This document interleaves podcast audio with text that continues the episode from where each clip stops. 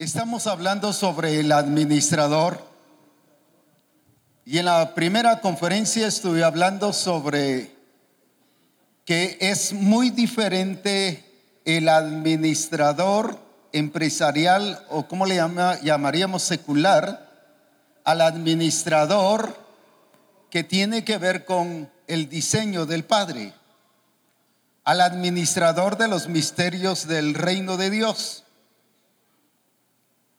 Si alguien me lee así rápidamente Mateo 13:11, solo lo quiero hacer mención así, para que veamos que el Señor, ¿qué fue lo que nos encomendó? ¿Qué dice Mateo 13:11?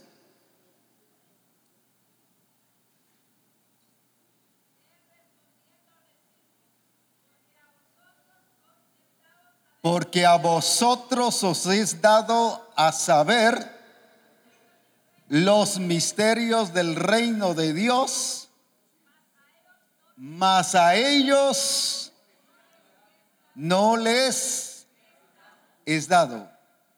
Así que todo esto no es para lo, para quiénes dice ahí? No es para todos, es para quiénes? Para los hijos de Dios, legítimos, para los hijos de Dios que conocen y entienden su responsabilidad. Así que esto nos, nos ayuda a que no tenemos que irle a contar a todo mundo. ¿Por qué razón? Porque no lo van a entender, porque no es para todos, no es para ellos. Dice, es para vosotros los misterios, ¿de qué dice? Los misterios, ¿de qué dice ahí? Del reino de los cielos. Amén. Se lo dijo a quienes? A los discípulos. ¿Y usted qué es? ¿Qué es? Hijo y también qué? Discípulo. Amén. Así que entonces, ¿para quiénes es todo esto? Para nosotros para que lo vivamos y que con responsabilidad lo administremos. Entonces, volviendo al versículo, porque todo lo que el Padre hace, también lo hace, ¿qué cosa? Lo hace el Hijo igualmente. La palabra hacer no lleva solo la, el, el contenido o el concepto de ejecutar, sino lleva el contenido o el sentido de administrar. Cuando yo administro, ejecuto, pero cuando yo ejecuto no necesariamente estoy administrando. Y veíamos la diferencia del, del administrador secular al administrador que del reino de Dios, de los misterios de Dios, del plan y del diseño del Señor. ¿Por qué razón? Jesús en este caso no hace ninguna aplicación o no lleva esto a ninguna que a enfatizar algún aspecto, por ejemplo, filosófico, que otra cosa, laboral, que otra cosa, aunque tiene que ver con todo el que hacer integralmente, pero no tiene que ver con normas, normas administrativas seculares, no con la escuela de aquel entonces. Y lo mismo sería en este caso, no con la escuela de ahora, sino quién era su escuela. En este caso, ¿quién era su escuela? El Padre, a eso me estoy refiriendo el administrador que entiende que es hijo de Dios y que es discípulo y que le lleva a administrar lo que enfoca cualquier parte o cualquier eh, punto de la creación, no importa si sea algo material, no importa si sea profesión, no importa si sea matrimonio, no importa si sea finanzas, no importa si es la iglesia, todo, todo está concentrado en eso. ¿Por qué? Porque el Padre es todo. Amén. Bajo esa realidad, veámoslo entonces, cuando estamos hablando de que el Hijo está administrando las cosas del Padre, igualmente la escritura dice que por Él, en Él y para Él fueron creadas todas las cosas. Amén. Solo estoy sentando el fundamento para que comprendamos que al entonces hablar sobre esto, está hablando de un hijo que administra igualmente todo lo que el padre hace. Entonces su norma, las normas de administración que este hijo toma, acciona, ejecuta, las realiza, ¿cuáles son? ¿Cuáles son? Las que el Padre establece.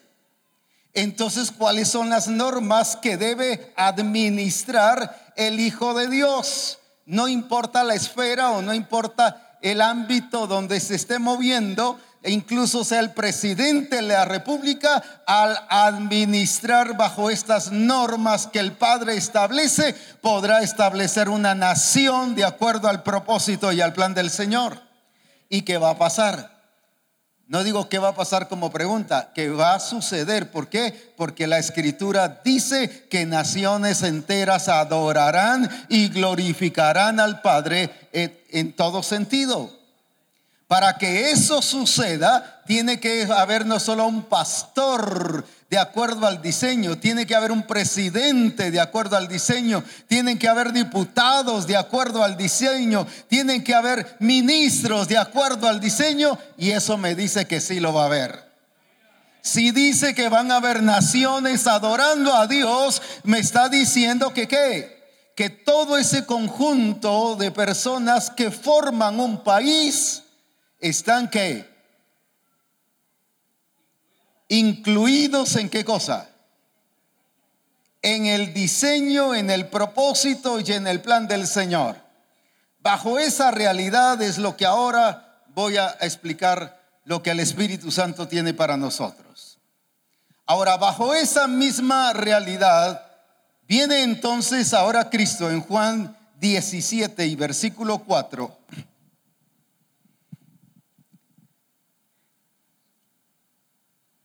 4 y 5, pero el 4 es el que más nos interesa. ¿Y qué dice? Yo te he, ¿qué cosa? Otra vez todos juntos. Yo te he, vamos juntos.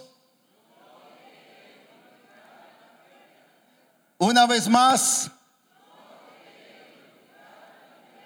Alabado sea su nombre. Sigamos. ¿Qué dice? He acabado la obra. Y el versículo 5, ¿qué dice? Ahora pues, Padre, glorifícame tú al lado tuyo con aquella gloria que qué.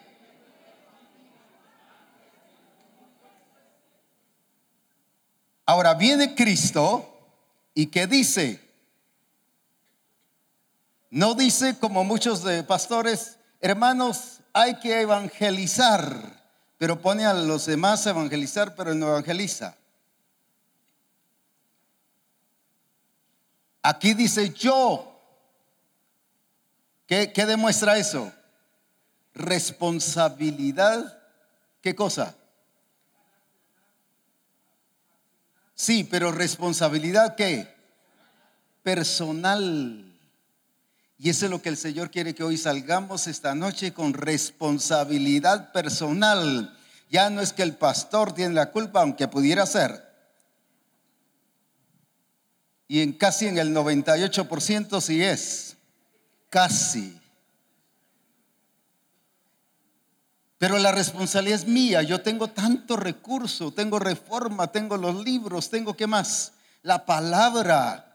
O sea, tengo tanto, tengo el Espíritu de Dios en mi vida para ser guiado, tengo todo. O sea, no tengo excusa para decir, por esa persona yo no crezco. Y hay algunos esposos que todavía son más, eh, más que, eh, más, em, hay otras palabras que se me vienen. Más bandidos, pues, ya que no me ayudan. O cuerudos, pues dice, yo por mi esposa no crezco. Y la esposa dice, yo por mi marido no crezco. Puro cuento, no crece porque no tiene responsabilidad personal.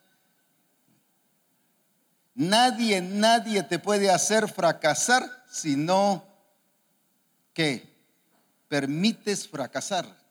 Si fracasas es porque quieres. Es que fuiste que me fui con unos amigos usted y me forzaron y decía que era que era qué? Que era que no era hombre si no tomaba, pues yo para demostrarles que sí tomé y por esa presión, no era que quería tomar, pues va. Que se deje de cosas, quería tomar, pues va. El gusanito, la lombricita no había salido, como aquel hermano que dice, yo quiero cantar un corito y canta aquel, aquel cántico que habla de un producto, esa lombricita ya se murió, adiós, adiós a las lombrices. No, él, él todavía tiene ganas de hacerlo y por eso es que lo hace. Ahora, lo que el Señor nos está mostrando aquí, que este, esta clase de administración que no se basa bajo las normas humanas, bajo las normas que más terrenales, sino el que se basa bajo las normas del Dios único y todopoderoso, el creador de todas las cosas, eso mismo provoca responsabilidad en mí provoca responsabilidad en cada uno de nosotros. Porque entonces las normas terrenales las puedo fallar. Y si las fallo, bueno, pues me multan o me sacan del trabajo, pero ahí sigo yo. En cambio, en el Señor, ¿qué pasó? ¿Qué pasa ahí? Es descalificado, no es aprobado. Es todo pámpano que en mí no lleva fruto, y fuera que es, es fuera, pues. Nada que por ahí se queda y que busca otro chance por allá y otra oportunidad por acá. No, no, se quedó fuera totalmente. O sea, qué importante es entender que la responsabilidad que yo tengo delante del Señor es qué cosa? es personal, pero ¿qué más? Es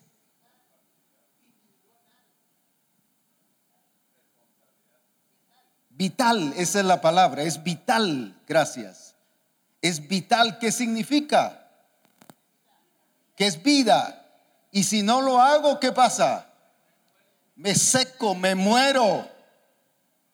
No es como una empresa, bueno, pues aquí fallé, y, ahora pues entonces me voy a esta otra empresa y sigo y si no pues me voy a esta otra empresa. No, en el Señor me seco, me muero. Por eso es, es vital esta responsabilidad. Pero cuando yo sigo viendo mi responsabilidad bajo una, una realidad terrenal, por eso, bueno, Dios es misericordioso, me perdona y me da otra oportunidad. Ese no es Dios. Ese no es Dios. Por lo menos no es el Dios de la Biblia. Es otro Dios que saber quién es, pero no es el Dios de la Escritura. Jesús no vino a esta tierra haciendo probabilidades o posibilidades de lo que Él, de su responsabilidad. Él vino entendiendo que tenía que hacer las cosas que exactas ¿Qué más? Puntuales. ¿Qué más? Precisas. ¿Qué otra cosa? Muy bien, muy buenas cosas. Claras. ¿Qué significa claras? Transparentes, sin nada que debajo de la manga, sin que nada está debajo de qué de la de la mesa, de la alfombra. No hay cosas escondidas, sino cosas que están que transparentes y claras. Y quiero que veamos una, una versión que nos habla precisamente de eso. Vamos a la versión JBS. Me parece, yo no entiendo mucho de versiones, pero creo que la del jubileo. En este mismo versículo, búsquelo ahí por favor y mire qué dice. El que tenga algún dispositivo en la versión del jubileo, ¿qué dice? Yo te he clarificado en la tierra, fue a, ¿qué dice? He acabado la obra que me diste que hiciera. Ahora pues, Padre, Mire lo que dice, glorifícame, como dice en esta versión. Clarifícame. Y de, acabamos de hablar de que todo es que claro en el Señor. Amén. Entonces, ¿qué nos está diciendo las escrituras cuando dijo el Señor, yo te he glorificado en la tierra? ¿Qué significa clarificar? hacer visible con exactitud todas las cosas. ¿Qué más? Aclarar que es hacerlo entendible. Que va a ser fácil de ver. La función del administrador que somos cada uno de nosotros como hijos de Dios, la responsabilidad al hacer las cosas, al administrar el diseño de Dios, el, propósito del Señor, el programa del Señor, que es nuestra función. En este caso, la función de Jesucristo, cuando dice, yo te he glorificado, ahora entendiéndolo bajo esa palabra, clarificar qué, fue, qué es lo que nos está diciendo. Yo te mostré aquí en la tierra a tal punto que los seres humanos te entiendan y te conozcan. ¿Y no es eso lo que él dijo? Les ha dado a conocer tu palabra y ellos han conocido que salí de ti. ¿Qué hizo con eso? Les clarificó. Aleluya. Les clarificó no se puso solo glorificar como gloria a Dios, gloria al Padre, gracias Padre, como muchos ministros, pero no clarificamos nada. No dio lugar a interpretaciones. Eh, Jesucristo revelaba un diseño entendible. Mire qué glorioso. Mostró a Dios tal como Él es no con confusión, sino con claridad, no con interpretaciones. ¿Qué más?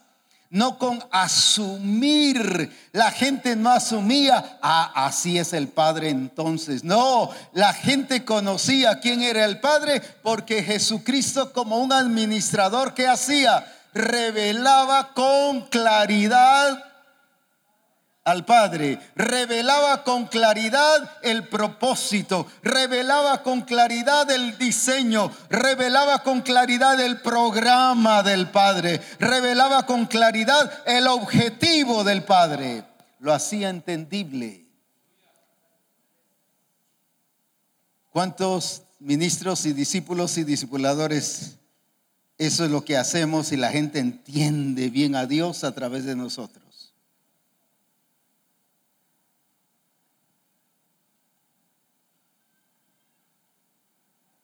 Como dijo el pastor Nelson y, el profeta Ronnie, eso silencio nos dice amén.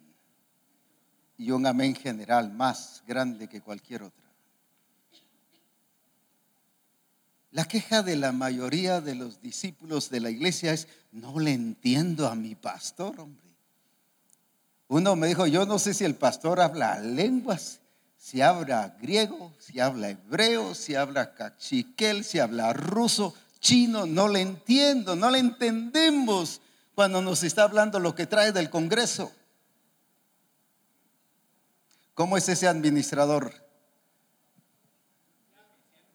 Deficiente. No hay claridad. Tiene velo. Y si tiene velo, déjeme decirle, no se ha convertido.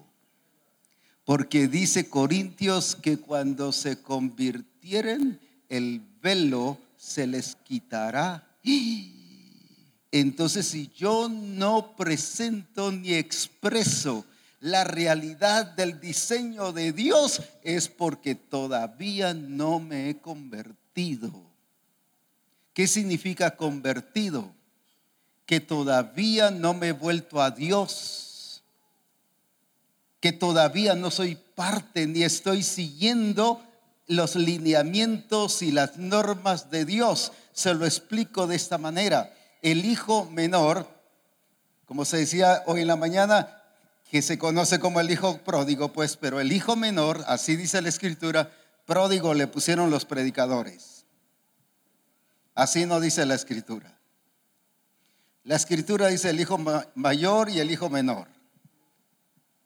El hijo menor, ¿qué hizo ya cuando reaccionó?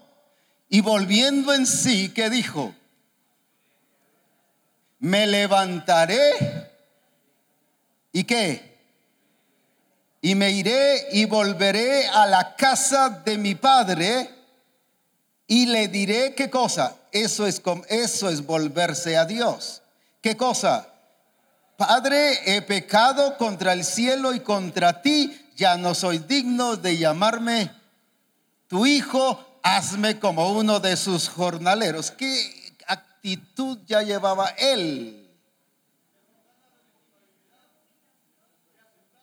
Aceptar la responsabilidad. ¿Y qué hizo? Por lo tanto, se estaba sometiendo. ¿Y qué dijo el padre cuando le habló al hijo mayor? El otro que se creía bien porque se había quedado, el otro era el, el bandidazo, el otro era el que se fue, el otro era el que andaba con mujeres y que comía las algarrobas de los puercos, pero yo que me aquí en casa, yo sí soy el bueno. Que si resultó el peor. No necesariamente los que se quedan son los buenos. Oh, ¿qué pasó? ¿Para qué le diste eso? Mira cómo que mataste el becerro, criticando al papá, contradiciéndole los planes y los proyectos del papá. Le diste qué cosa? Mataste el becerro gordo. ¿Y eso qué le importaba a él? Si era decisión del papá, ¿qué cosa? Ya, ahora con qué le diste el vestido, ¿qué? Nuevo le mandaste a poner anillo y ahora que estás haciendo fiesta y le empieza a atacar y como a decirle, mira, tus planes no sirven, va en contra, eh, a él lo deberías de castigar. Le, que, le que, quería decir al papá cómo hacer las cosas. Y viene el papá y dice esto, es que este tu hijo o este es mi hermano, tu hermano muerto era y ha resucitado. Pero ¿dónde resucitó? Cuando volvió en sí. Y dijo, ¿qué cosa? Volveré a mi casa. Aleluya. Hoy muchos pastores van a resucitar de veras. Porque van a volver a la casa del Padre a someterse y a decir, aquí estoy Señor, para seguir las normas del diseño que tú has establecido. Y no solo pastores, sino discípulos y discipuladores. Amén. Para meternos en el plan y en el propósito del Señor. El ir en contra, ¿qué significa? Que no estoy entendiendo las normas del Padre. El ir contra la corriente, el ir en contra de lo establecido por Dios, es que yo no he entendido que soy el administrador del Padre, de la visión del Padre, sino siento y creo que el Padre es mi administrador. Se lo explico cómo. Padre, fíjate que vamos a salir a la campaña, cuida la casa que no se entren los ladrones, Señor. Que y mire, ¿quién es el que le dice qué hacer? Solo estoy poniendo eso como ejemplo. Señor, mira la iglesia, mira el hermano, ese discipulador, cómo es de tremendo. Trátalo, Señor, corrígelo. No, si es usted el que lo tiene que corregir, pero usted le pone la tarea a él. ¿Quién está mandando? El administrador está mandando al jefe. Eso es ir en contra. Eso es ir en contra. Si se dio cuenta, ya los amenes hace rato se perdieron. Eso es ir en contra. Y vamos a ver en la escritura que eso se llama transgredir. Es ir en contra. Ahora, qué importante entonces es esto. Si yo entiendo que soy el administrador de la visión del Padre, es porque yo entiendo que estoy soy responsable de qué? De hacerlo de acuerdo al diseño, de acuerdo al propósito, de acuerdo al plan establecido por el Padre, porque Él es el que manda, Él es la autoridad, Él es el creador del cielo y de la tierra, incluso Él determinó todo desde antes de la fundación del mundo. Amén no había nacido ni Adán ni Eva cuando Él ya había determinado que usted y yo íbamos a ser santos y sin mancha. Efesios 1.4 que dice, según nos escogió en Él, así que usted ni había nacido. Por lo menos a Jeremías en el vientre de su madre lo apartó de profeta, pero a usted y a mí mire desde allá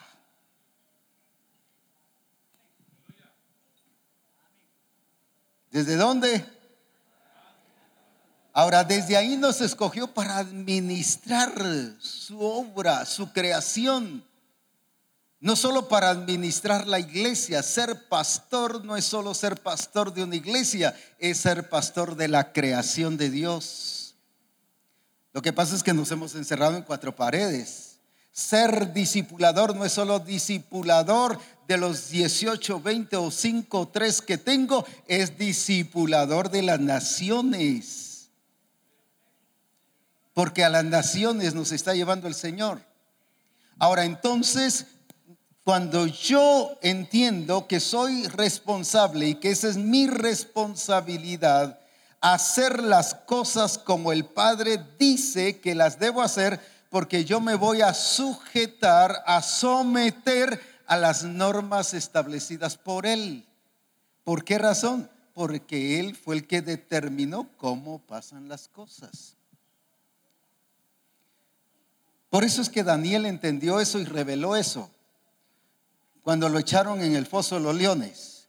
El rey dijo y toda la demás gente dijo, se lo van a comer, ni bien va a caer ahí, ya se lo van a comer. Pero Dios hasta había establecido una norma. ¿Qué cosa? Es cierto, los leones que para qué son? Además de comen gente, ¿qué más? Usted no va a abrazar un león, pobrecito, tan chulo, mi que mi, mi que y no lo tiene en su casa. Bueno, uno pintado sí va, pero el león no es como lo pintan. Y ahí no lo tiene, porque usted sabe que, que su naturaleza es que devorar. Pero el Señor había establecido que en ese momento la norma era que los demonios, los demonios iba a decir yo, los, los leones se iban a sujetar al que Dios había puesto para revelarle. Eso no lo vieron los demás, pero sí lo vio Daniel. Por eso que el tranquilo no estaba así, temblando de miedo. Ni padre, padre, ayúdame, padre, mira, ese se me está acercando, ¡ay, qué horrible! No. ¿Por qué cree que estaba tranquilo? Va a decir que sí tiene fe y sí tiene que ver eso, pero ¿por qué? Él conocía que el Padre había establecido un orden para eso. ¿Por qué? Porque el administrador del Padre, de la visión del Padre, conoce las normas establecidas del Padre. Por eso dice en la versión que leímos ayer que dice, estás fuera porque no conoces las escrituras ni sabes cómo trabaja Dios. El conocer las escrituras nos dice las normas del Padre. Ahí nos revela qué es lo que Él ha establecido. Entonces, al ver eso vamos a administrar correctamente. Ahora, por eso era que Jesús iba a las escrituras para ver qué eran las escrituras decían de él. Iba a los salmos, a los profetas y a la ley. Conocía que era lo que el Padre quería de él y que estableció de él y para él. Y por eso era que hacía qué cosa. Igualmente. Entonces el administrador de Dios, que es usted y que soy yo, los nacidos de nuevo, somos personas que tenemos que conocer las normas del Padre y hacer las cosas igualmente, porque somos llamados a revelar al Padre. Cuando dice yo te he glorificado, entonces ¿qué hizo Cristo como administrador? Le estaba clarificando y le estaba mostrando a los discípulos, valga la redundancia, con toda claridad quién es el Padre. Ser modelo es ser eso. Y Dios nos ha puesto para modelarlo, para revelarlo. Por eso dijo en eh, Hechos 1.8 que dice, y me seréis testigos.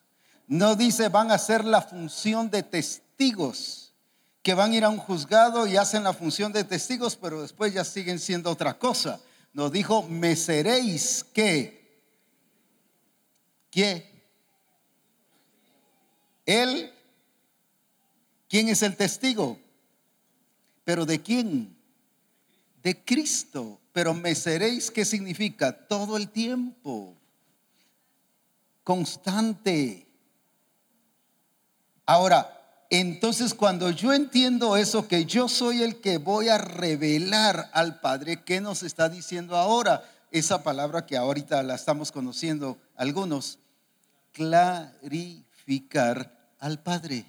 Cristo dijo, yo te he clarificado en la tierra y ahora clarifícame tú a mí.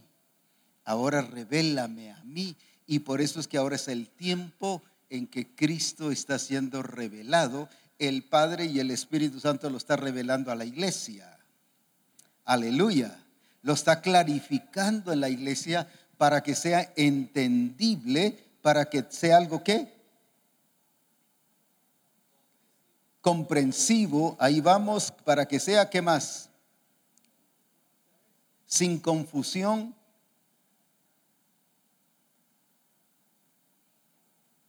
sin que más, sin interpretación.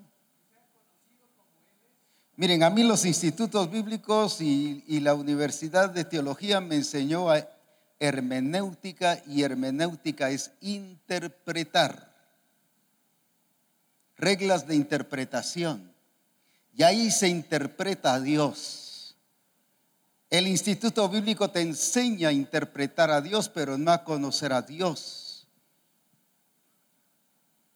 Un doctor en teología decía, y se lo dijo también al profeta Mario Méndez, pero decía, es un doctor en teología, un eminente doctor en teología.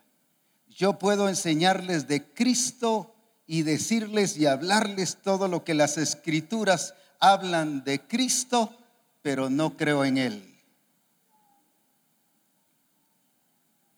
Y por eso es que presentan a la cristología de San Agustín, la cristología paulina, la cristología de qué.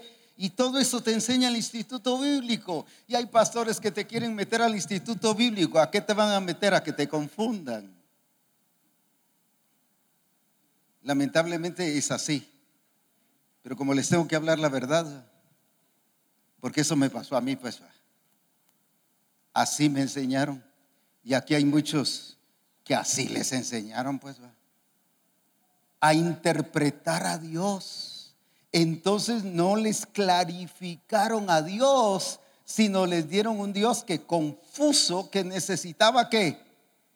Interpretación, que necesitaba asumir, que necesitaba que yo asumiera algo de Él. Y no es por eso, porque entonces no llegamos a la unidad, porque el interpretar uno interpreta qué? Una cosa, el otro otro, el otro otra, ve a Cristo de una manera, ve a Cristo de otra manera, y cuando buscamos todas las interpretaciones, pareciera que hubieran mil Cristos, cuando solo hay uno. Entonces no es, no es de interpretar, sino es de revelar con claridad quién es Cristo. ¿Cuál es nuestra responsabilidad como, como administradores de la visión del Padre? Sí, pero ya con la palabra que estamos usando. Clarificar. A ver todos, es que solo aquí me contestaron. Allá. Sí, clarificar a quién. A ver todos juntos. Allá también. Vamos. Una, dos y tres. Con más fuerza. A tal punto que la gente no encuentre confusión ni tenga qué cosa. Duda ni se le deje que una opción a qué. A interpretar o que piensen mal. ¿Será que ese es el Cristo que tú estás revelando? como administrador de la visión del Padre? Ahora, Cristo dijo eso, yo te he clarificado en la tierra, aleluya. Yo te he revelado tal como tú eres, alabado sea su nombre. ¿Y cuál es la función de la iglesia? Revelarle tal como Él es. Y eso se llama glorificar al Padre aquí en la tierra. Aleluya. Aleluya. Entonces el administrador ¿qué hace? Clarifica. En este caso a quién? A Cristo. Aleluya. Aleluya. Amén. Amén. Ahora veamos entonces qué importante es esto que nosotros tenemos que, que conocer y que es clarificarle. ¿Cómo le voy a clarificar? ¿Por qué es que tengo yo esa qué? No oportunidad, sino esa, como dijéramos, capacidad de clarificarlo. Para clarificarlo y revelarlo tal como Él es. El administrador secular tiene que ir a una universidad o algún curso o algún seminario y ahí le van a revelar los métodos de administración. Pero para clarificar a Cristo, lo que tenemos que hacer es conocerle a Él. Esta, empero, es la vida eterna, que te conozcan. Porque entonces le voy a clarificar como Él es. Le voy a administrar su obra. No solo estoy hablando de iglesia, sino estoy hablando de toda la creación. Puedo ser un profesional, puedo ser un doctor, un abogado, un ingeniero, puedo ser un qué? Un agricultor también, puedo ser un empresario, un esposo, una esposa. Entonces voy a administrar y voy a clarificar a Cristo allí en todo lo que yo haga porque me voy a basar a las normas establecidas por el Padre. Voy a ser entonces no una familia como los del mundo. Ese fue el error de la iglesia de Éfeso. Unos que habían nacido de nuevo, dice la escritura, que vivían, eso está en Efesios 4, me parece que 18 o 19, donde dice, porque vivís como los otros gentiles 4.17, vivís como los otros gentiles, eran nacidos de nuevo, pero no había ninguna diferencia, vivían como los demás. Yo no puedo tener un hogar, una familia como todos los demás. Mi familia tiene que ser administrada por alguien que conoce las normas del reino de Dios, las normas establecidas por el Padre. Ser esposo, y aquí está para los jóvenes que piensan casarse, mejor piénsenlo 50 veces. Ser esposo es ser un administrador, uno que conoce a Cristo, que ha establecido las normas de la familia, pero también la esposa Así que jovencitas, no solo que me gusta por su pelo, por sus ojos, ay, es que salto, ay, es que como canta. No, no es que hay, no son los siete ayes del Apocalipsis. Y algunas, mire, que están aquí ahora, si esto me lo hubieran dicho antes, pero ahora ya, tú ahora para qué? Pues? Ahora no hay más que aguantar. No, corríjanse ambos, si para eso estamos hablando de esto, pues. O como una vez llegó una hermana, mire, mi marido no cambia ni haciéndolo de nuevo, pero sí naciendo de nuevo, le dije. No es de hacerlo de nuevo, es de que nazca de nuevo. Ahí se va a cambiar, pues va. Amén. Amén. Ahora entonces, ¿qué pasa? Tanto el esposo y la esposa tienen que conocer las normas establecidas por Dios para la familia, pero hoy el gobierno, las Naciones Unidas establecen cómo debe ser la familia. ¿Y para qué se meten en esto si ellos no establecieron la familia? Se meten en cosas que no les corresponde. Y por eso es que establecen reglas que no les importa cómo salga la familia. Y ahora hay más familias divididas que antes de que ellos establecieran las normas. ¿Por qué? Porque se están metiendo en un terreno que le corresponde a Dios. Entonces lo que yo tengo que hacer es conocer a Dios, sus normas conocerle qué es lo que Él dice, qué es lo que quiere, cómo trabaja. Pero lo mismo como empleado, lo mismo como jefe, lo mismo como abogado, lo mismo como doctor, lo mismo como empresario, lo mismo como presidente, lo mismo como ministro, lo mismo como diputado. Yo tengo que conocer las normas de Dios. Aleluya. Amén. Amén. Por eso es importante que veamos a un Cristo administrando lo que el Padre hace y lo hace igualmente, pero ¿por qué? Porque Él conoce al Padre. Ese es un punto muy importante. Conocerle no es como ahora usted conoció algún hermano que no es de su país. Ah, hoy conocí al hermano que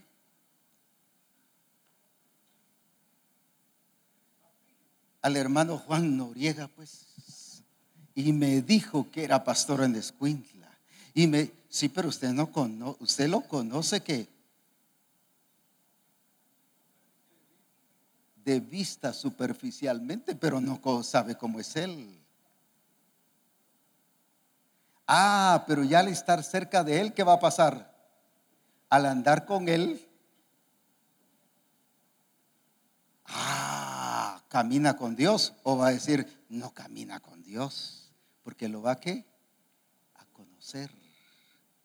Entonces conocer el administrador, en este caso el secular tiene que conocer el, humanismo, lo terrenal, pero en este caso el, administrador eh, del Padre, del diseño, de la visión del Padre, tiene que conocer al Padre, qué es lo que Él quiere, cómo lo quiere, cuándo lo quiere para hacerlo como a Él le parece. Amén. Amén. Yo soy administrador, todos aquí somos administradores de la visión del Padre. Todo ministro es un administrador de la visión del Padre. Por eso yo no puedo administrar como yo quiero, como a mí me parece. Yo tengo que administrar como Él quiere. Y Jesús como un buen administrador, ¿qué dijo? Porque yo hago lo que a Él le agrada. Ese es un administrador que conoce a su jefe, que conoce a su autoridad, en este caso al Padre. Entonces todo administrador, según aquí como vemos, debe conocer al Padre, pero también como mirábamos eh, ayer en el versículo, tienen que saber cómo trabaja el Padre. Mateo 22, 29 solo que en la versión message. ¿Qué dice? porque no saben cómo trabaja Dios. Entonces, ¿qué hace el administrador? Entender al Padre, entender a Cristo.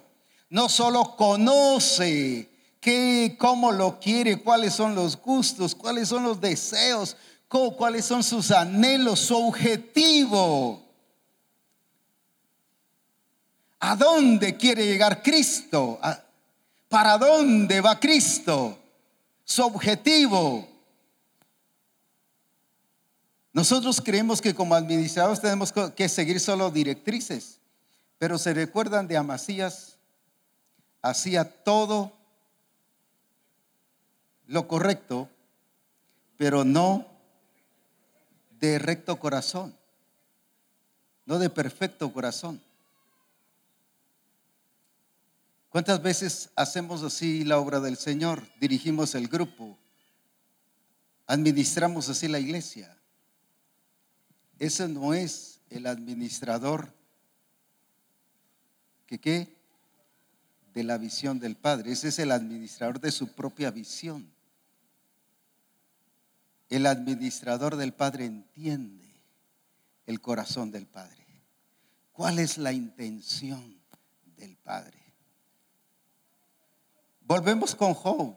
Él dijo, Job es perfecto, es recto, temeroso de Dios, apartado del mal.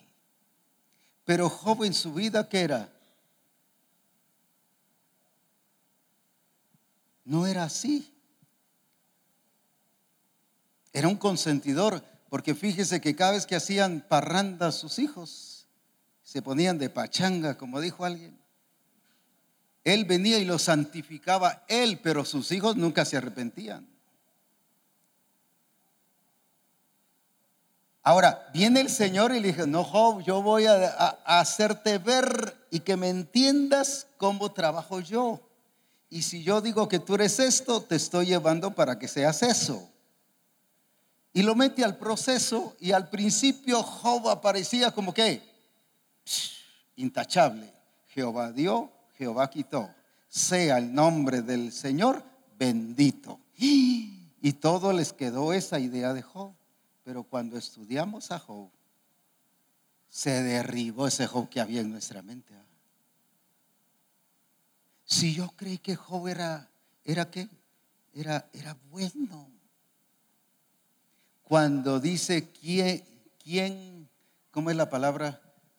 Se me fue ahorita, emplazará a Dios, ¿cómo es que dice hermano? ¿Cómo? ¿Quién me emplazará? Dijo Job. ¿Y qué es emplazar?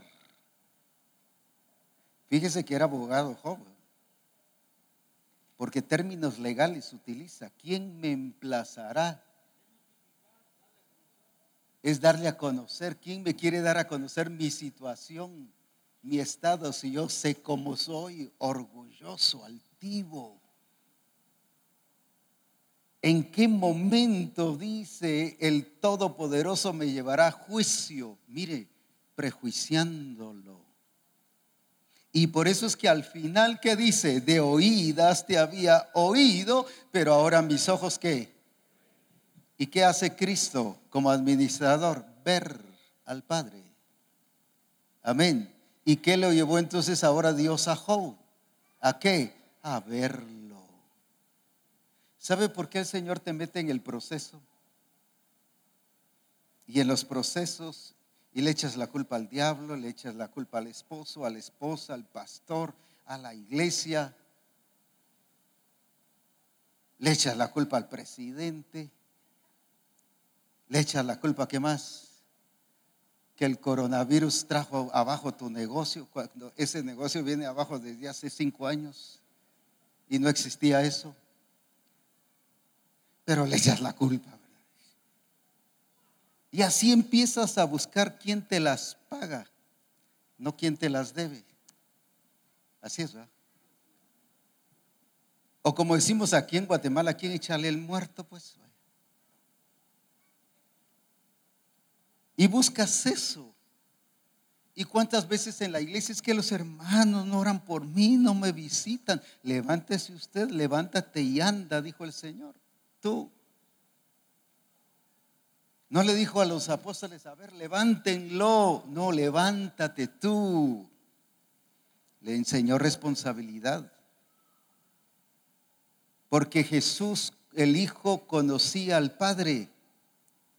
Conocía las intenciones del Padre y la intención del Padre siempre es enseñarnos y revelarnos a un Padre responsable para que tú y yo seamos responsables.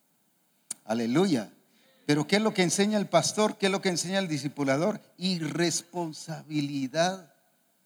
Ay, pastor, fíjese que usted me dijo que trajera el resumen de Reforma 387, pero no se lo traje. Pero mire, a ver qué día se lo traigo. No se preocupe, hermana, hermano. ¿Cómo que no se preocupe?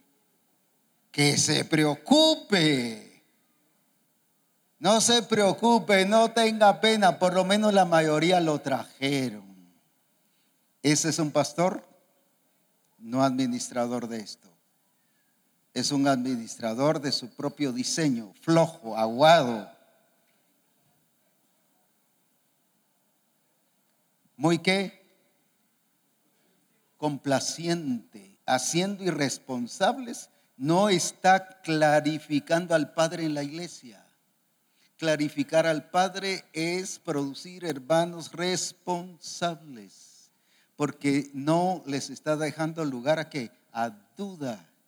Y están entendiendo, no solo conociendo al Padre, sino lo están entendiendo cuáles son sus intenciones. Jesús eh, como hijo, él entendía bien al Padre cuál era la intención. Por ejemplo, en Job, ¿cuál era la intención de Job? o el de, de Dios en Job, no era quitarle a sus hijos, no era quitarle su ganado. ¿Cuál era la intención de Dios? Que lo viera a Él tal como Dios es y que Él se viera tal como Él es ante Dios. Ese era el objetivo. Y pero todo eso le hizo claro si le costó entender a Dios. ¿Por qué tarda el Señor en llevarte en ese proceso? Y lleva años. Ay, mire, tengo 40 años de estar enfermo, enferma. Sí te está llevando en ese proceso hasta que le veas y sepas quién eres tú ante Dios, te va a quitar eso. Mi negocio no se levanta, mire, ya lo he puesto cinco veces y tratado y, y para casa. Claro, no has entendido cómo trabaja Dios. La iglesia, mire, el grupo no trabaja, el, el, grupo no funciona, claro, si lo estás administrando según tu diseño, pero no lo estás administrando según qué cosa? La visión del Padre. Cuando nos metamos a ello, entonces, ¿qué vamos a hacer? ¿Qué vamos a hacer? Realidad todo.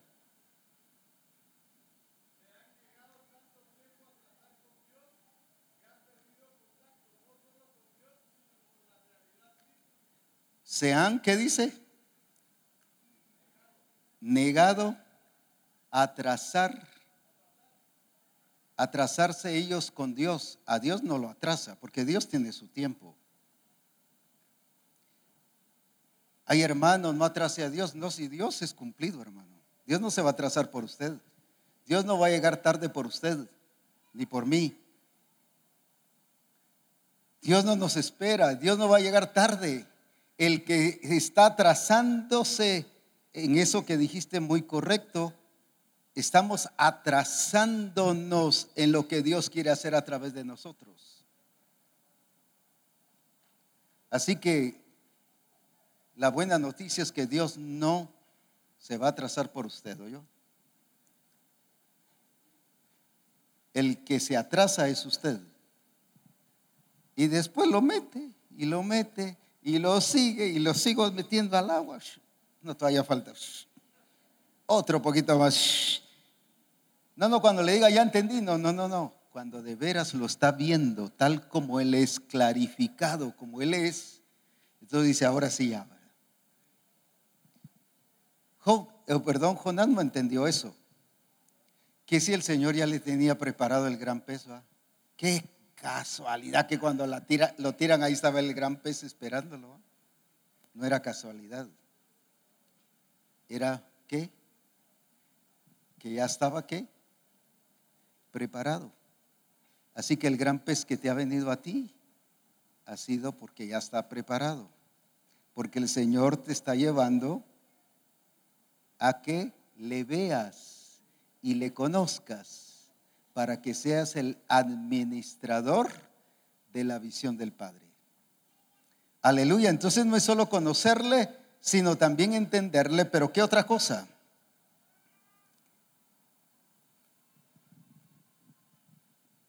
Que el administrador debe conocer el objetivo del Padre.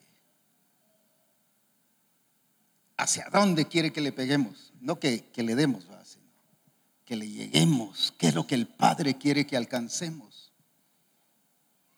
Se nos decía en una de estas conferencias que Él nos puso como administradores para qué? Para que vayamos a buscar lo que se había perdido porque Dios no quiere que ninguno perezca.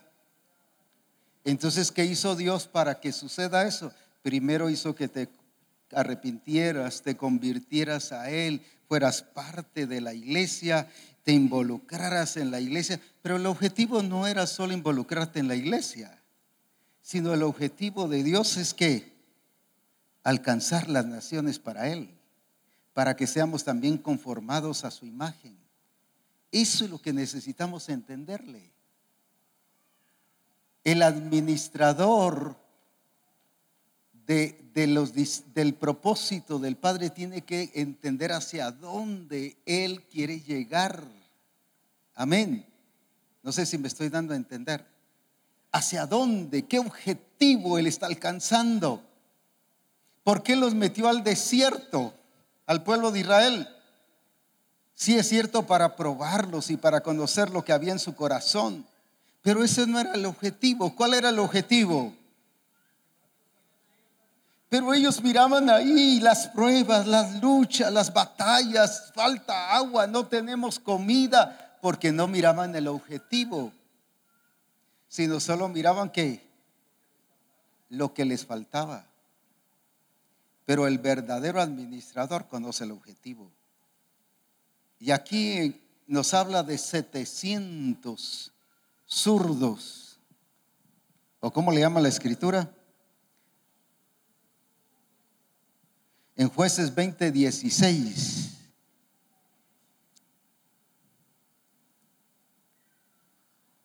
¿Qué nos dice?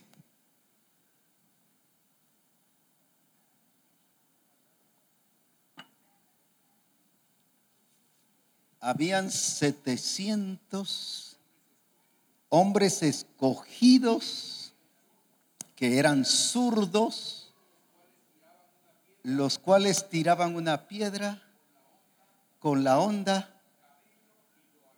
y le pegaban a un cabello y no erraban.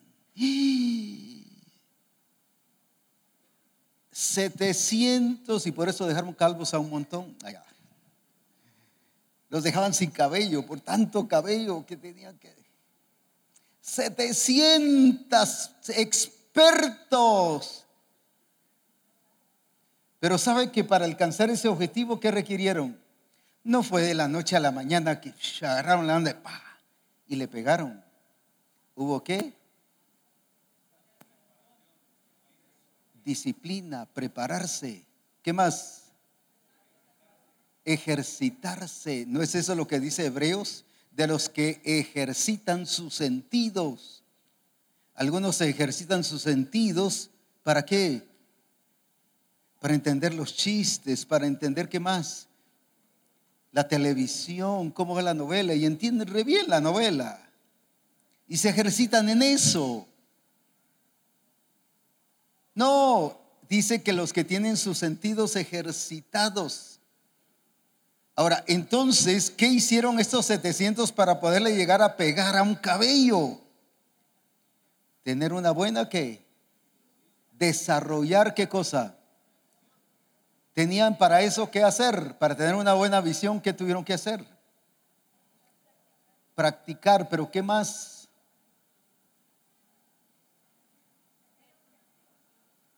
Solo para darme a entender, comían mucha zanahoria.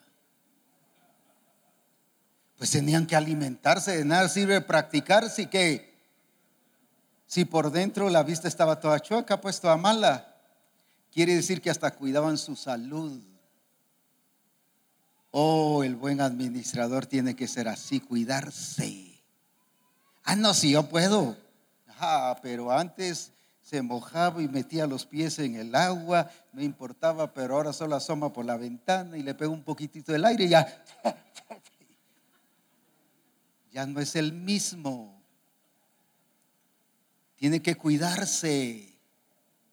Hermanos, si algo el Señor Jesucristo como administrador de la visión del Padre se cuidaba.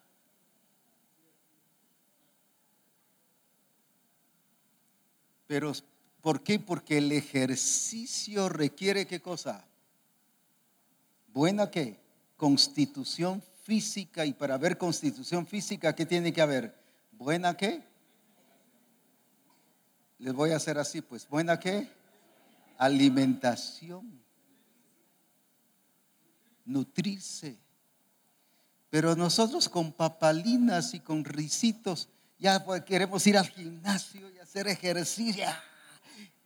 Y después el otro día estamos que no nos levantamos, claro, si estamos comiendo puro risito, pues. Desmayados. Queremos cumplir el propósito del Señor sin nutrirnos, sin cuidarnos.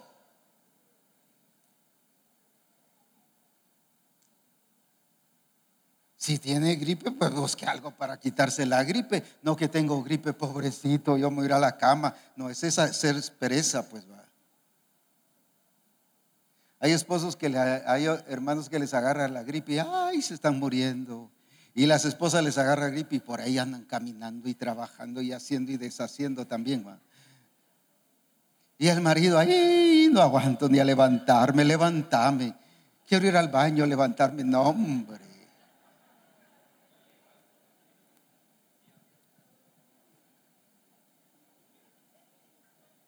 Y sí, dice la esposa, levantate, es que te amo mucho. No, no lo ama. Si lo amara, le ayudara a corregirse. Sea el esposo o la esposa. Ahora, qué importante es esto. Estos 700 que hacían, se ejercitaban, pero para ejercitarse entrenaban. ¿Cuántas horas cree que entrenaban? Mire los corredores. Aquí hay un corredor en Guatemala. No me acuerdo cómo se llama. Barrondo. ¿Quién sabe cuántas horas dijo que entrenaba diarias? Ocho horas diarias. ¿Cuántas horas entrena usted para disipular a una persona? Ahí lo que salga, hermano. Para predicar ahí y lee el periódico, uh, esto es lo que va a predicar.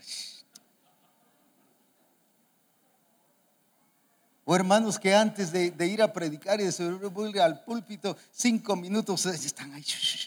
Ay, gracias, Padre. Este es el que les voy a predicar. No nos preparamos, no escudriñamos la escritura como discípulos, no conocemos las escrituras. No nos nutrimos y queremos que responder. Pero el verdadero administrador qué? De la visión del Padre es alguien que qué? Que se ejercita, se prepara. Algunos cuando van a hacer su discipulado es que están entrenando. ¿Cuántos cuando se entrena? ¿Antes de qué? De la verdadera carrera. Pero muchos ya están entrenando, discipulando a la gente, pastoreando. Puros entrenos. Y ahí están fatigados.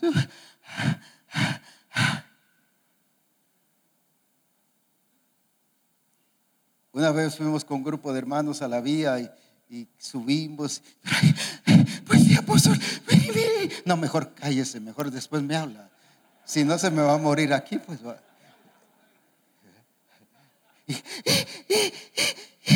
Y, no, hombre, le digo, mejor paremos y miremos los aguacates, mire el cielo, cómo está lindo, miren aquí.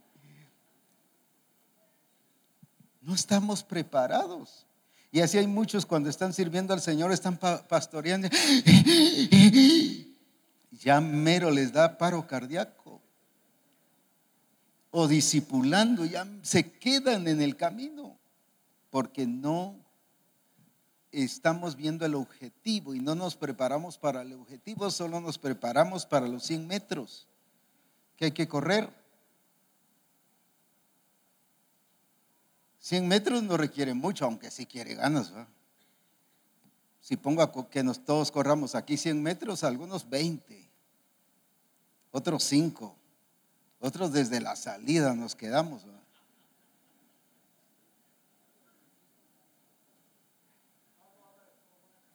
Pablo habla de toda una carrera. Es que hermanos, como administradores de Dios tenemos que ejercitarnos espíritu, alma y cuerpo. Hoy se nos habló de eso. Entonces solo me habló a mí mi esposa. Pero le escuché muy bien. Espíritu, alma y cuerpo, tenemos que responder en esa totalidad. Jesús respondió en todo. ¿Por qué? Porque se ejercitaba, se preparaba. Aleluya. Ahora entonces el que el que es el que clarifica a Dios, ¿qué hace? Conoce al Padre o conoce en este caso al Hijo, ¿qué más? Entiende al Hijo, ¿qué otra cosa? ¿Qué dijimos de último? Sabe el objetivo del Hijo. Aleluya. Amén. Gloria a Dios.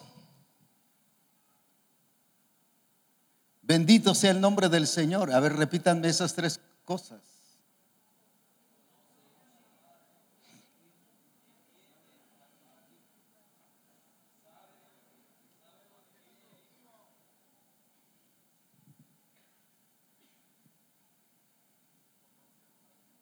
Conoce al Padre conoce al Hijo, en este caso ya hablando en relación al Hijo,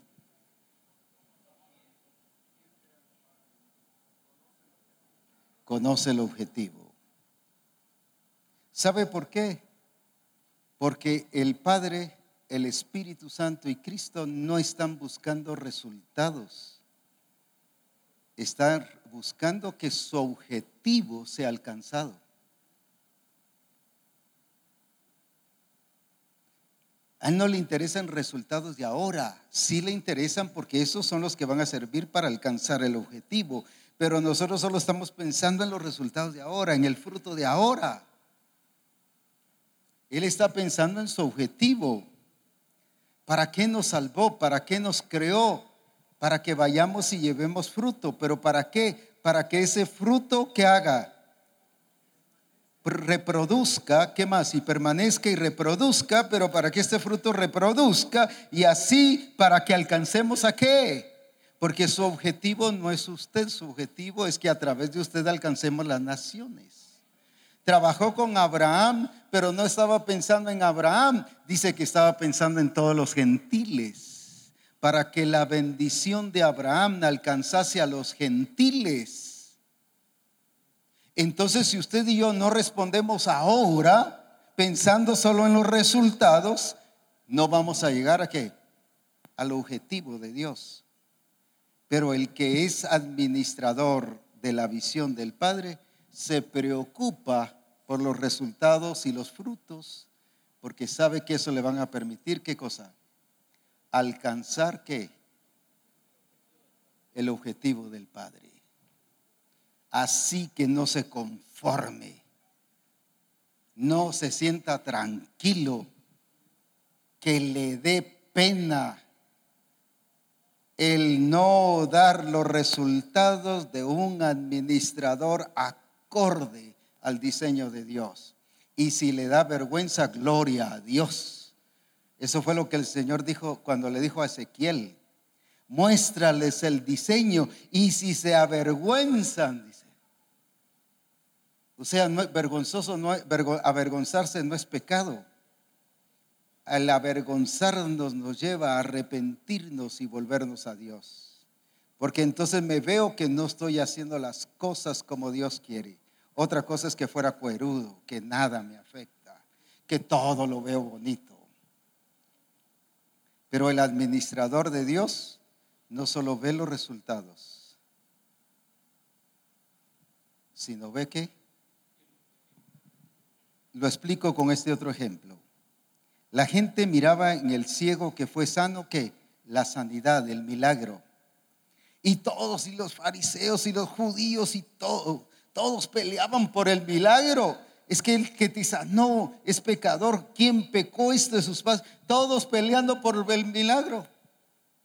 Y le iban a reclamar a los papás y los papás lavándose las manos. Miren, yo no sé, la edad tiene que les diga qué pasó. Todos miraban el milagro.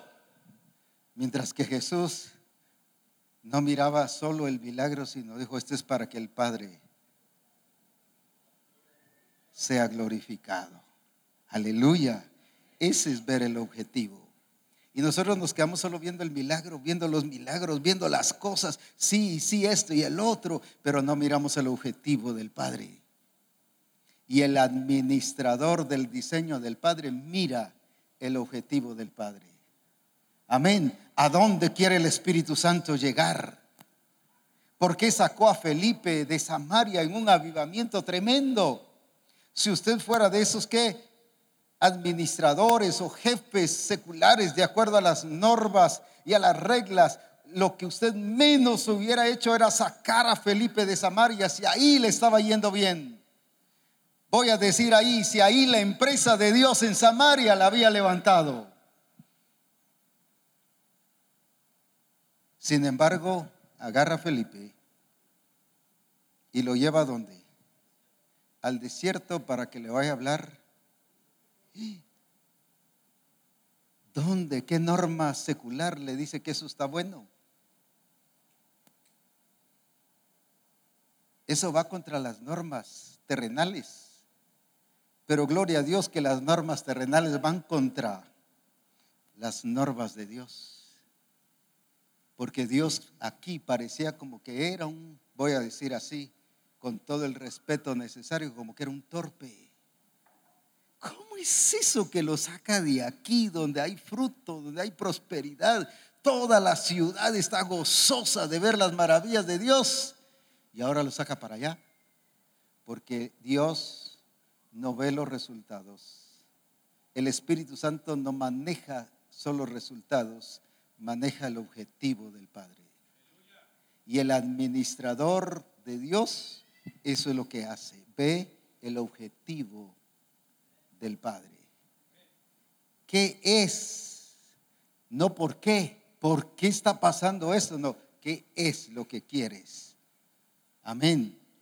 Entender el objetivo del Padre y eso nos va a hacer qué cosa? Administradores eficientes en todas las cosas. Bendito sea el nombre del Señor. ¿Qué es entonces lo que el Señor nos está diciendo? ¿Qué es glorificar al Padre? Es clarificar, es revelarle qué cosa? Tal como Él es, mostrarle a las naciones la realidad de Dios. Mostrarle a las naciones y a la iglesia la realidad del diseño. No un diseño falso, no un diseño mezclado. El verdadero administrador del qué? De la visión del Padre. Revela, clarifica el diseño. Veamos qué dice Efesios 3, 9. Y para que vea que sí es bíblico esto que estoy diciendo. ¿Qué dice Efesios 3, 9 y 10 y 11? ¿Qué dice?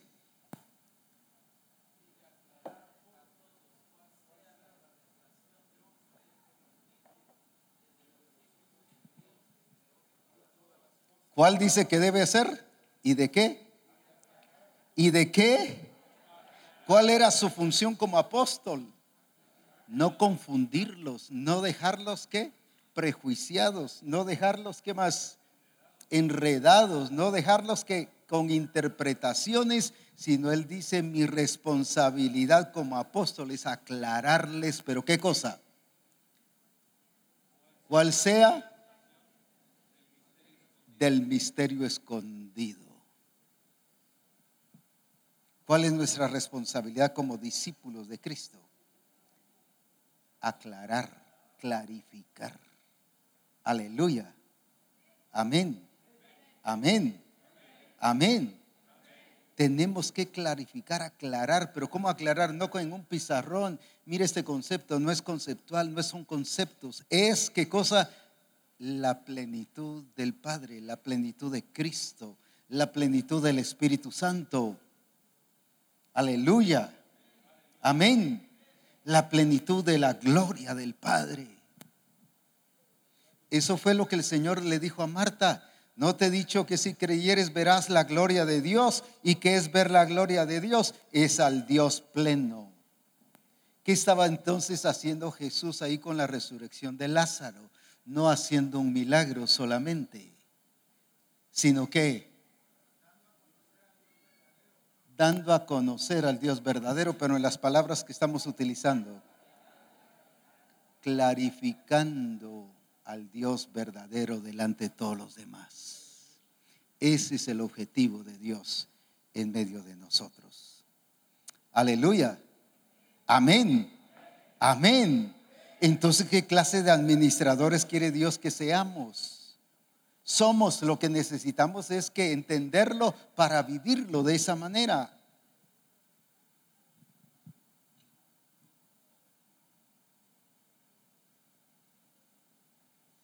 ¿Qué clase de administradores? Responsables, ¿qué más? Fieles, no buenos. No buenos, sino fieles. Ay, viera ese mi pastor como es de bueno. Pero no me dicen, viera ese mi pastor como es de fiel. Mira el asistente pastoral, como es de bueno, dice el pastor pero no dice que es fiel. Y hoy se nos explicó qué cosa. O ayer se nos explicaba la diferencia de bueno y fiel. Porque fiel es el que hace igualmente. Confiable. Entonces, ¿qué llega a ser el administrador? Y ya no voy a volver a repetir la diferencia del secular, sino ahora sigo explicando lo de esta clase de administrador. ¿Qué llega a ser este administrador? Con su jefe, con su autoridad, con el Padre. Si lo hace todo igualmente, entonces ¿cómo llega a ser este administrador?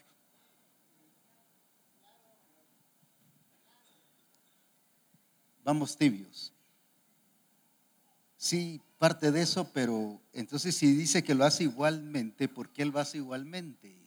¿Por qué le dijeron a Jesús que hacía todas las cosas igualmente? A ver, póngase pie, lo dice fuerte, hermano, así con esa voz que tiene usted ahí. Porque era igual al Padre, porque era engendrado por el Espíritu Santo. El que me ha visto a mí, ha visto al Padre. Entonces, ¿qué es lo que debemos de ser como administradores o somos realmente? Somos iguales al Padre. Por eso Cristo nos llama hermanos. Hermanos. Y la verdadera consanguinidad está allí, es en Cristo. No, somos hermanos consanguíneos cuando hablamos de qué? De familia física cuando la verdadera consanguinidad está en Cristo. ¿Sabe por qué? Porque por una sola sangre fuimos redimidos y rescatados. Y fuimos hechos hijos de Dios. Y fuimos engendrados, alabado sea su nombre, por un mismo espíritu. Alabado sea su nombre. No somos hijos de diferente papá hablando de esta experiencia. Somos nacidos de nuevo para la gloria de Jesucristo. Alabado sea su nombre. Entonces, ¿somos qué? ¿Por qué este administrador puede hacer todas las cosas del Padre? Porque es igual a Él tiene la mente del Padre. Dice eso Corintios, tenemos la mente de Cristo, pero ellos, ellos no se miraban con la mente de Cristo. Nosotros tenemos que vernos a este nivel, a esta dimensión, a esta realidad no terrenal, sino realidad que celestial. Aleluya. Aleluya. ¿Cuántos son nacidos de nuevo? Ah, como diez que levantaron la mano muy buena. No voy a hacer campaña hoy evangelística, sino cosecha.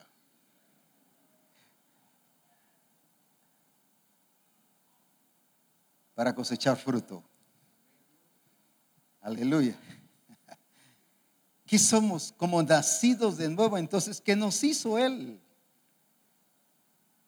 Para que hagamos Igualmente, y si utiliza la palabra hacer, ¿qué significa esa palabra hacer? Administrar igualmente.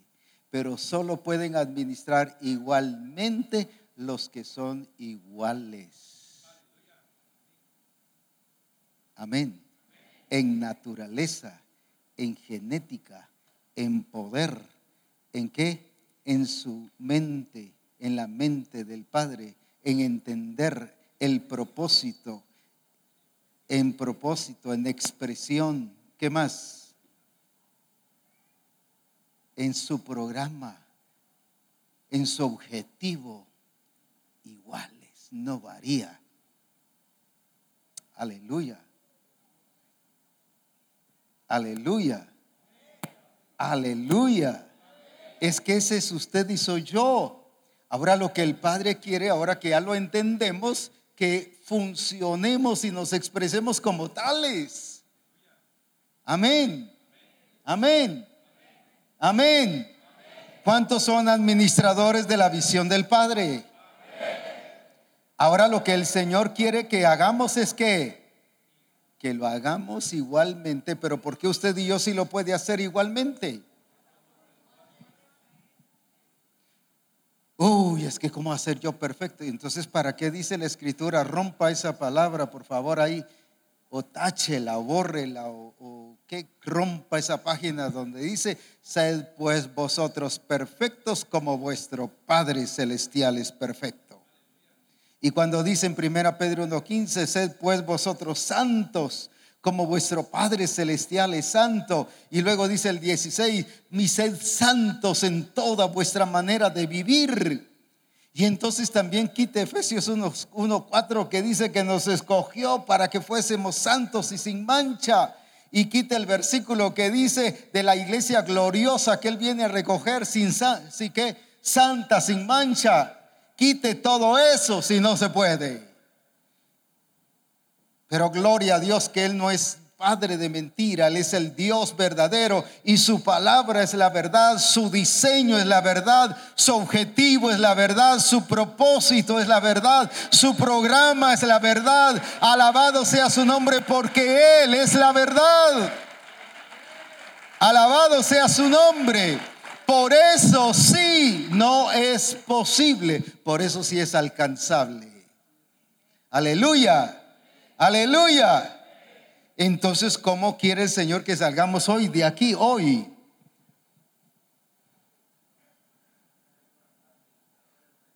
No como administradores, sino que, porque lo somos en Cristo,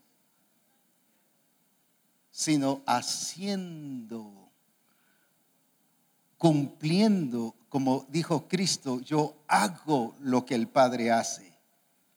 Eso es lo que hoy el Señor quiere en nosotros. No, no dejo señalar hasta que no me digan amén. Si no voy a hacer así, así, así. Aleluya. Qué lujo de administradores. qué administradores tan hermosos. ¿Sabe por qué? Porque Él es hermoso. La hermosura de su santidad. Aleluya. Por eso es que Él hoy en este Congreso dijo que iba a revelar su hermosura. ¿Pero para qué? Para que estos administradores se revelen como hermosos porque están revelando su, están clarificando su, están qué? expresando su, ¿qué cosa? Su imagen y semejanza. Aleluya. Bueno, no sé qué hora son, pero yo apenas llegué a una parte ahí. Pero bueno, todavía falta mañana y pasado. Pero quedémonos aquí. Pues aquí va.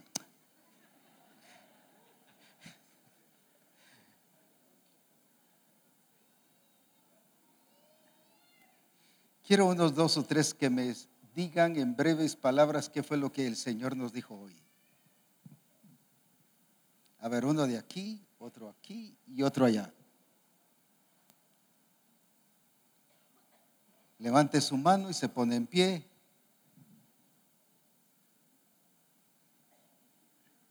Sino como dijo alguien, democráticamente.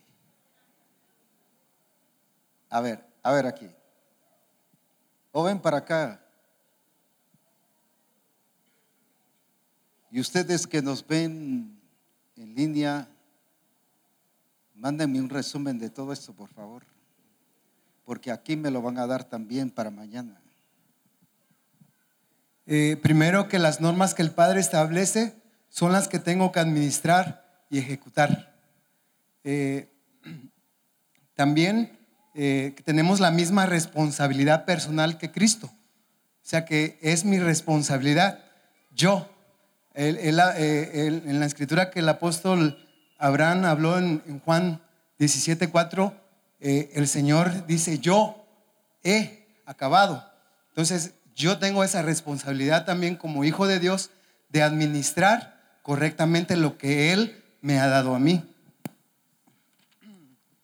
y por último, eh, el buen administrador conoce al Padre, es entendido y conoce también el objetivo.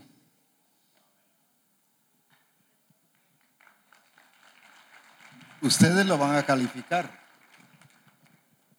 A ver uno de aquí. Aquí me dijeron que eran los más inteligentes. De la cabeza, pues. Yo creo que todos quieren pasar. Muy bien.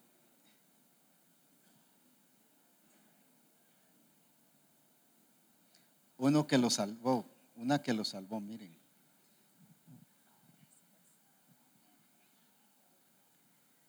Estábamos, oh, estábamos viendo en Juan 17, 4 que Jesús clarificó al Padre es decir, lo reveló tal como Él es, a manera de que no dio lugar a dudas ni interpretación. Y por ende nosotros, siendo también hijos de Dios, con la responsabilidad de, de hacer lo que el Padre quiere de nosotros, debemos clarificar al Hijo, al mundo, es decir, dar a conocer a Cristo Jesús revelarlo sin dar lugar a interpretaciones, porque lo que nosotros expresamos es tan claro, es tan entendible, que se va a ver Cristo tal como Él es.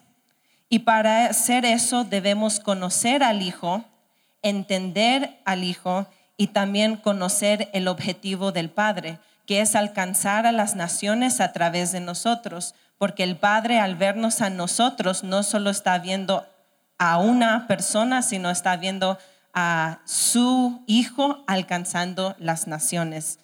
Amén. Amén. Ahora de este lado. Como 20 no levantaron la mano. Pero si les hubiera dicho de que van a recoger aquí una siembra para ustedes.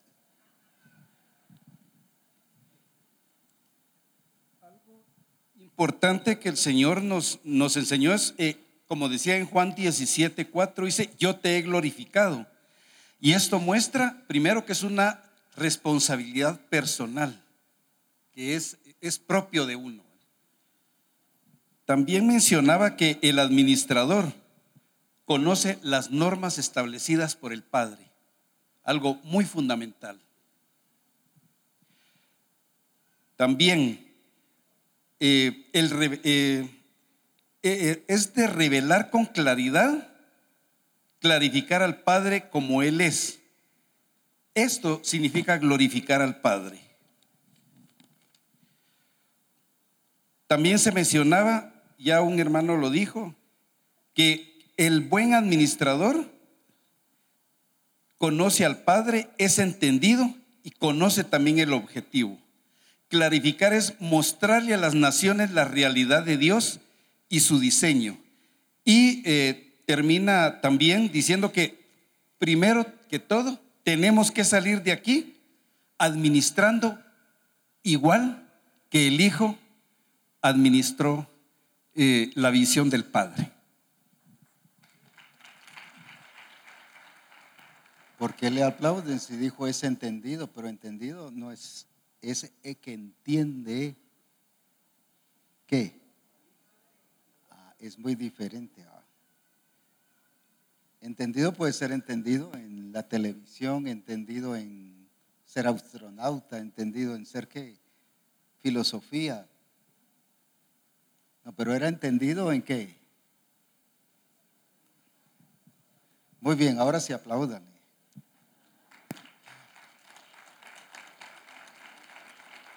Antes de repetir los versículos, sí me preocupa algo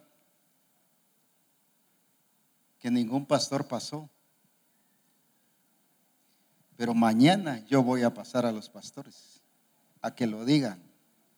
Y dentro de ellos voy a escoger a cinco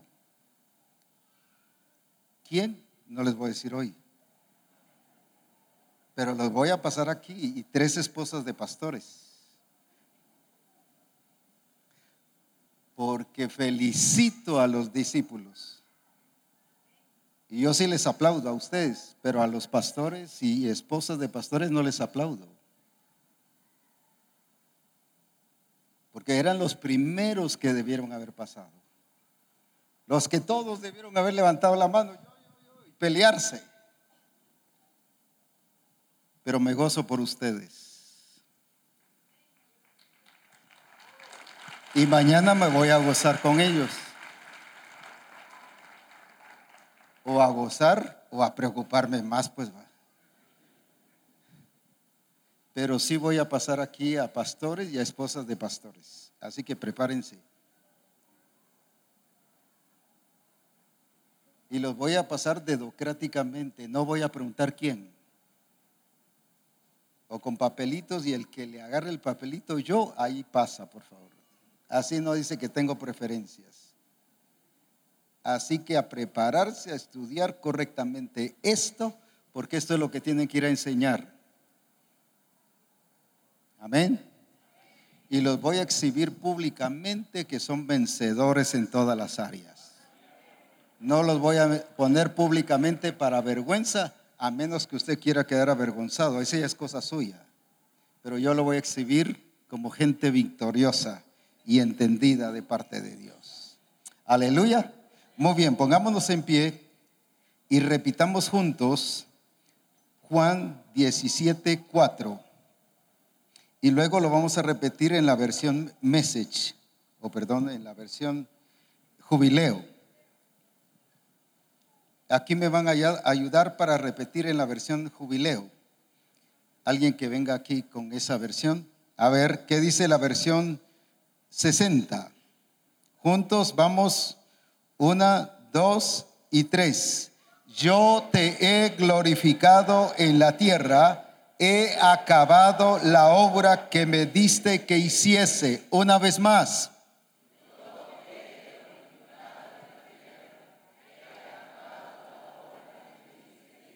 Otra vez.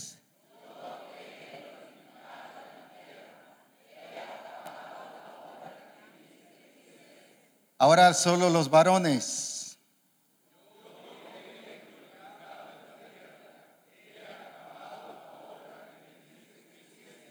Ahora las mujeres.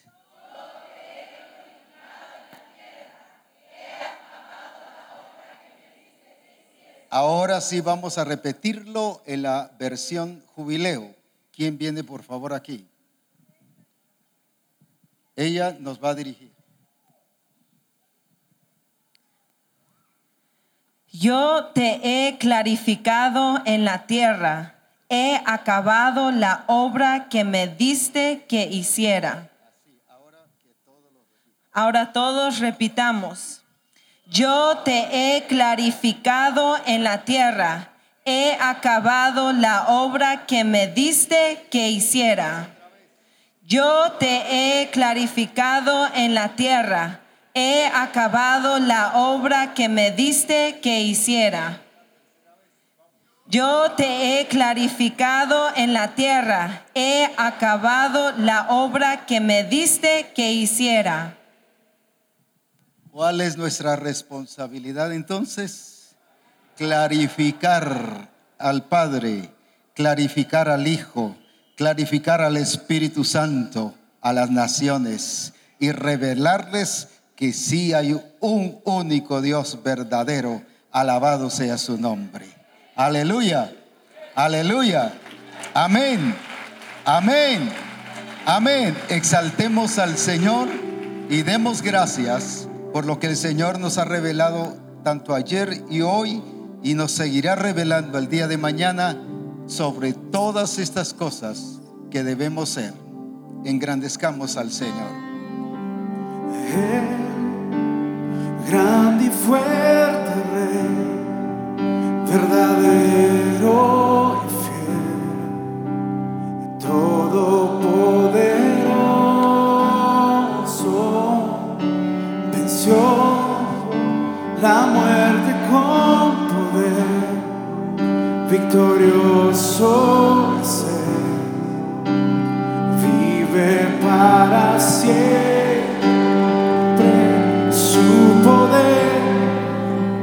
expresa en sus obras, su control. Está en